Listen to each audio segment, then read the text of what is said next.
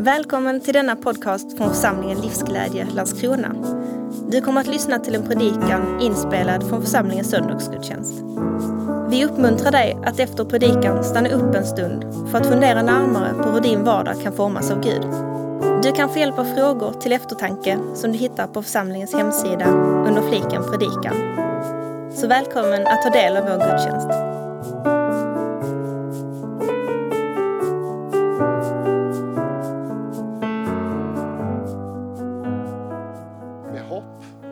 Och med räddning. Och den där dagen så är det som att det där exploderar i människors liv när han rider in. För det slår an en ton av gamla berättelser som folket har varit bärare av. Hur Gud i historien har gripit in när det har varit svåra situationer förut och hur de löftena och det ingripandet har gett hopp i nya situationer av svårigheter. I den här texten eh, som vi har lyssnat på idag så ryms en, en gammaltestamentlig hänvisning från en tid i Israels historia av väldigt svår utsatthet. Landet har genomlevt ett krig och utifrån det kriget så har en del av folket förflyttats, deporterats bort till Babylon. Och där i Babylon så, så växer ett hopp om att Gud ändå kommer gripa in. Så här står det i Sakarjas bok som är skriven flera hundra år innan det vi har hört om när Jesus rider in i Jerusalem. Ropa ut din glädje, dotter Sion. Jubla, dotter Jerusalem.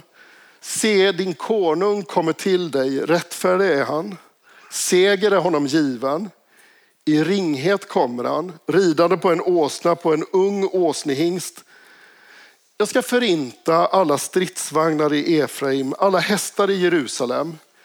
Krigets vapen ska förstöras. Han ska förkunna fred för folken och hans välde ska nå från hav till hav, från floden till världens ände. När Gud griper in i det som är våld och våldsamhet så kommer det visa sig, säger det där profetiska budskapet, att Gud arbetar på ett annat sätt än att möta våld med våld. Hämnd med mer hämnd så att krig och våldsamheterna och hatet hela tiden fortsätter att eskalera. Istället för att komma på en stridshäst, istället för att komma med trupper och arméer så kommer Gud kliva in ödmjuk visa sig svag. Och ur den svagheten så kommer en annan styrka växa fram som inte bygger på makt och kraft i mänsklig bemärkelse utan på fred. Att Guds livgivande kraft har en förmåga att förändra saker på ett helt annat sätt. Och när Sakarja har läst den här texten och den har blivit uttalad för folket som lever i den här hopplösa situationen i Babylon så kommer det 18 år efter vara en grupp människor som rider lastade med enkla material tillbaka till Jerusalem och börjar bygga upp staden som är förstörd av kriget några år tidigare. I de där berättelserna så sker det fantastiska saker av hoppgivande. Och det är det där som exploderar den där dagen när de ser Jesus rida in på samma sätt avklädd alla mänskliga kraftfulla resurser så växte där hoppet. Det finns en Gud som kommer med ett annat budskap. Våld behöver inte mötas med våld. Hat behöver inte mötas med hat. Utan Guds kraft av liv har en förmåga att sätta stopp för det som förstör. Han ska förkunna fred för folken. Hans välde ska nå från hav till hav, från floden till världens ände. Känner ni igen en ton av slagord i våran tid i den versen? Från havet till floden. När våld ska mötas med våld och makt ska försöka åstadkomma fred så verkar det bara ha en förmåga att trappa upp. Hosianna. Hosianna betyder Gud rädda oss. Gud hjälp oss. Hjälp oss att bryta de där mönstren av hat och våld som gör att det som sliter isär bara eskalerar. Visa oss en annan väg. Hjälp oss Gud, för vi klarar inte det på egen hand. Hämndens spiral verkar ha en kraft att dra med oss. Att vi ser det som den enda lösningen Men kom du med din fred, du som säger att du har förmåga och kraft att komma med ett budskap som ska sträcka sig över hela världen. Som inte innebär mer våld utan fred för folken. Visa oss den vägen Gud.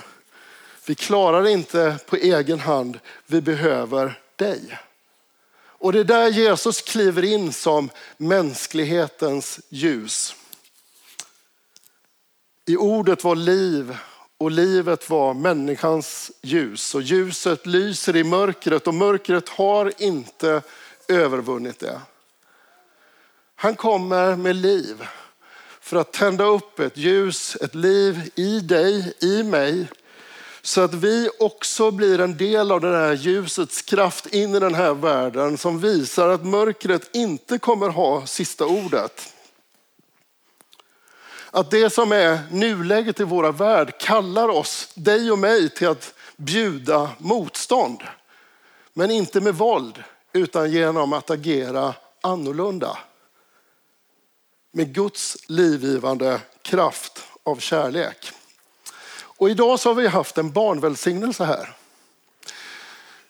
2022 så gick födslotalen ner av barnafödande i Sverige till de lägsta siffrorna på 20 års tid. Och 2023 så det det fortsatt neråt. Fler skaffar barn som vi brukar säga. Ger rum för barn in i det egna livet. Det där är ju ett tecken, tänker jag, på vad oron gör med oss människor i våran värld. Vi stänger av det som är framtidshoppet. Ett barns liv är ju en övertygelse om att det finns en morgondag, eller hur? Det finns ett liv för Astrid som ligger framför henne. Det där mörka som vi ser runt omkring oss som översköljer oss med information som säger att våld har sista ordet, gängkriminalitet har sista ordet, att samhället håller på att dras isär har sista ordet. Att föda ett barn säger, nej, det finns liv här. Det finns någonting annat som, som jag tror på och litar på ska bära bortanför det mörkret. Vi sätter ett barn till världen för att vi tänker att det finns ett liv som är värt att leva, eller hur? Livet kommer segra. Det finns ett citat som eh, tillskrivs Martin Luther, en teolog som levde på jag skulle säga 1950-talet, men det hade varit helt fel för han levde på 1500-talet. Som är så här. Även om eh, jorden skulle gå under imorgon skulle jag plantera mitt äppelträd idag. Grejen är, Luther har förmodligen aldrig sagt det där och han har aldrig planterat några äppelträd i den hållningen. Men det stämmer väldigt väl överens med hur han förmodligen tänkte. Citatet är från slutet av andra världskriget. Ett av de krigen som slet sönder i Europa. Och det är en präst som formulerar de här orden när han skriver ett brev till andra präster 1944 i Tyskland. När bomberna faller över det egna landet efter att det landet har låtit bomber falla i många platser och förstört många människors liv. Och han uppmuntrar sina kollegor med det uttalandet att säga låt oss fortsätta bygga för morgondagen. Det ser hopplöst nu när städerna faller samman under bomber. Men det finns liv som kommer bära igenom det som är den mörkaste stunden för mänskligheten som vi känner till nu. Det finns någonting efter.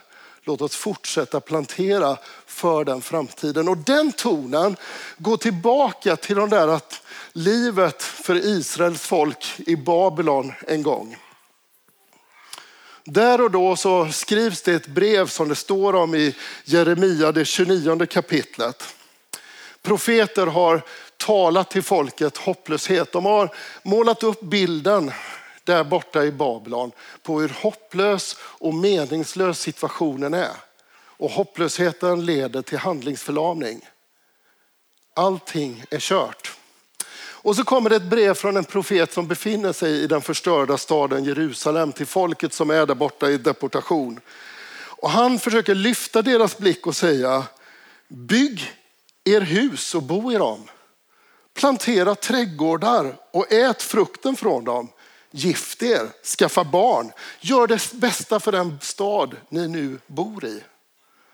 Det finns liv att leva mitt i det som är svårt och mörkt.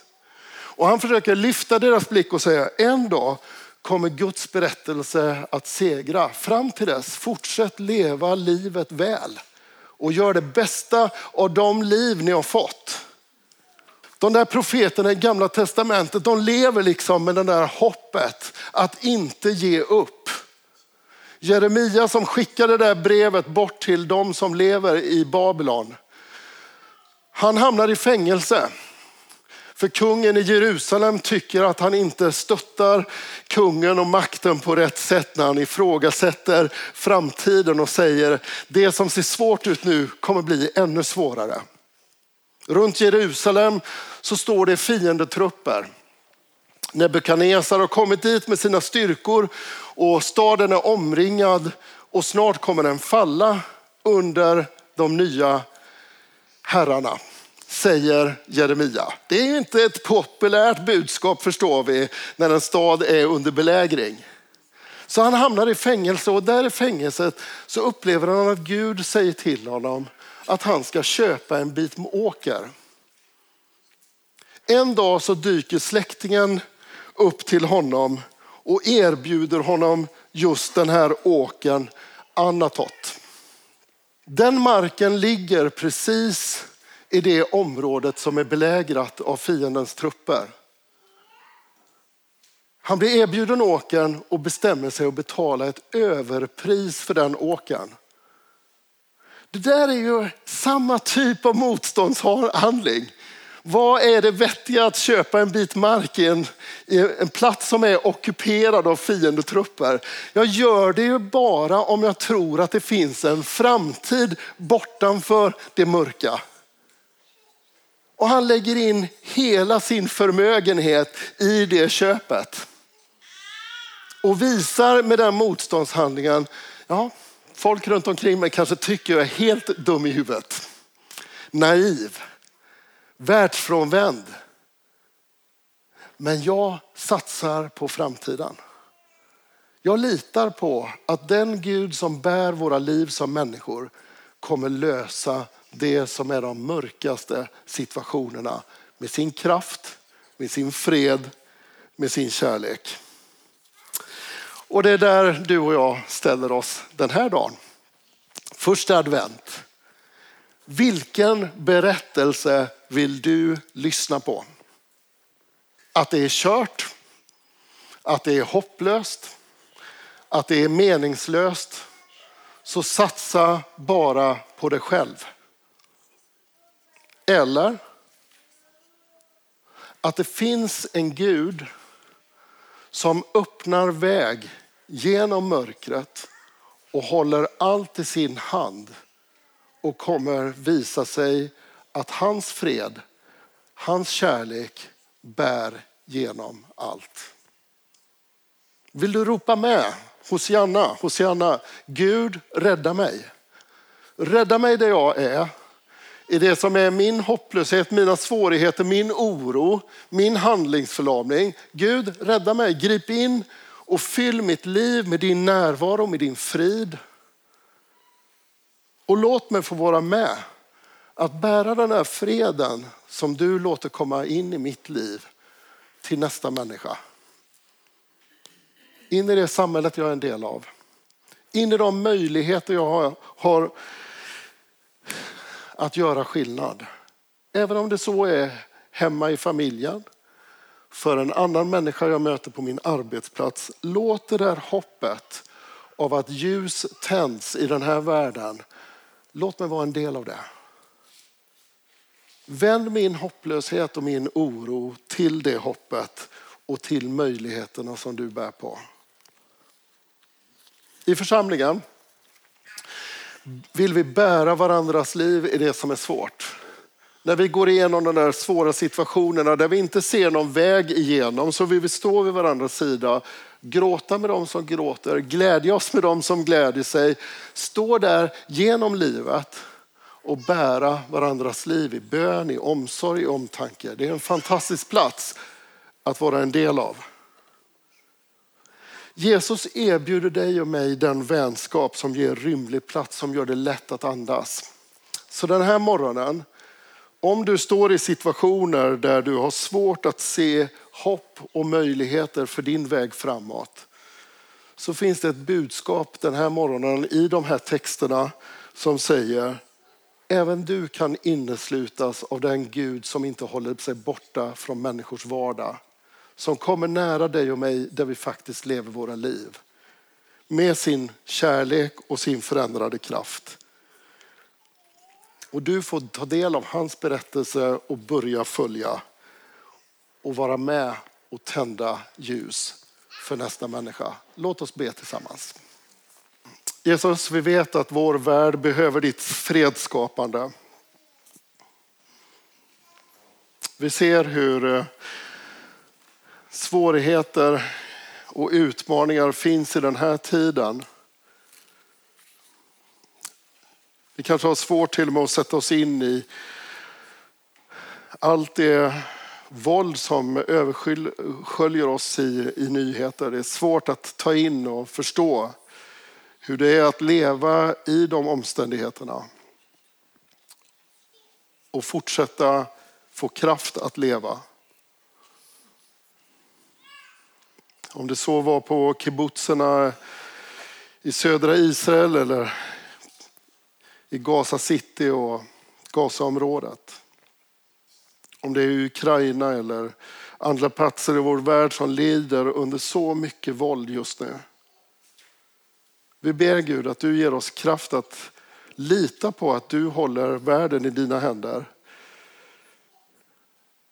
Ge oss kraft att vara med och förkunna din fred. Låt din fred vinna mark i våra egna liv, i våra hjärtan Gud. Lyft av oss hopplösheten och ge oss handlingskraft Gud. Mitt i det som är våra möjligheter, låt oss få vara med och både ta emot freden vi behöver i våra liv, där vi kanske är bärare av brustna livssituationer, svårigheter som har blivit oss övermäktiga. Om det handlar om ekonomi eller relationer som har brutit sönder. Kom du med din fred in i våra liv och visa att du inte lämnar oss ensamma Gud. Vi ropar till dig Hosianna. Rädda oss Gud.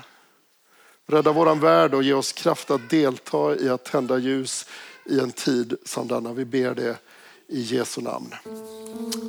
Amen.